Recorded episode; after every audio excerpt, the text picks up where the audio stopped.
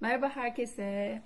Bugün size bir video hazırlamaya karar verdim. Ama bu video aslında çocuklarınız için değil, sizler için. Aslında dolaylı olarak çocuklarınız için ama ne demek istediğimi hemen açıyorum.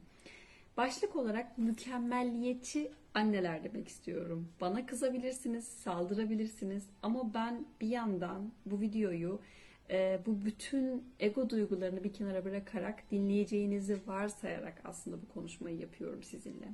Şimdi bizim birlikte çalıştığımız ailelerden de, benim kendi bireysel yaşadığım deneyimlerden de, birlikte çalıştığım arkadaşlarımın yaşadığı deneyimlerden de yola çıkarak ekibimiz içerisinde de sık sık konuştuğumuz bir konu var. Bu da annelerimizin, özellikle annelerimizin mükemmelliyetçi olması.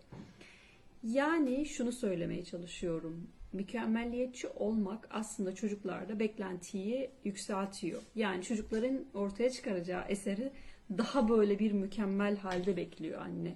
Ve bu gerçekleşmediğinde ya ego ile karşılaşıyor ya da çocuğuyla beraber vakit geçirirken çocuğuyla paylaştığı sözcükler arasında bunu daha iyi yapabilirsin. Aslında bunu daha iyi yapabilirsin. Aslında bunu daha daha iyi yapabilirsin diyerek çocuğun belki de ortaya çıkarabileceği potansiyeli göz ardı ediyor ve bu aslında çocukta ciddi anlamda bir baskı yaratıyor ve bunu o esnada başarılı bir sonuç olarak gerçekleştirmiş olabiliyor aslında anne. Yani çocuğa bunu söylediğinde çocuk evet zorluyor kendisini ve gerçekleştiriyor.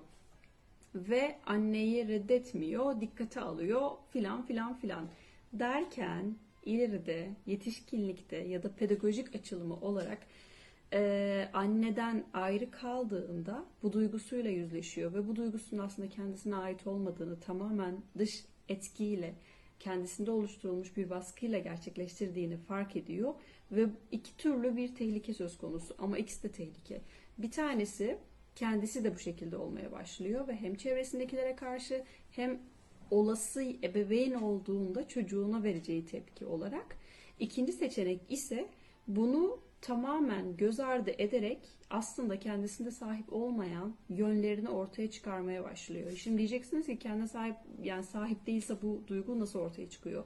Bazen çocuklarda aldı yani onlara verdiğimiz duygu ters tepki olarak çocuğa geri dönüyor. Yani çocuğa malı konuştuğumuzda yapmasan, etmesen, gerçekleştirmesen memalar o çocuğun daha çok yapmasını sağlıyor ve annenin zamanında onun çocukken yaşadığı baskıyı kendi yetişkinlikte bizzat onu gerçekleştirmek üzere yani güzel olmayan şeyi daha güzel yaparak güzel olan şeyi daha kötü yaparak bunu bilinçli olarak inadına inadına tersten giderek gerçekleştiriyor. Ve burada şunu görebiliyoruz. Eşittir her türlü çocuğa aslında yapılabilecek haksızlık.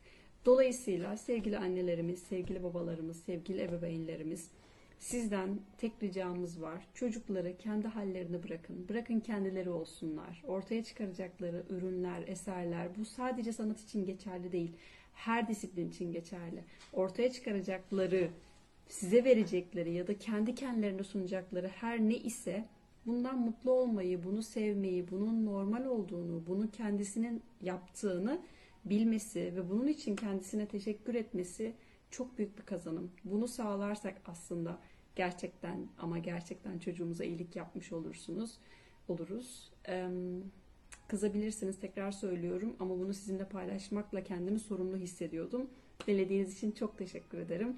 İyi günler ve iyi akşamlar diliyorum. Hoşçakalın.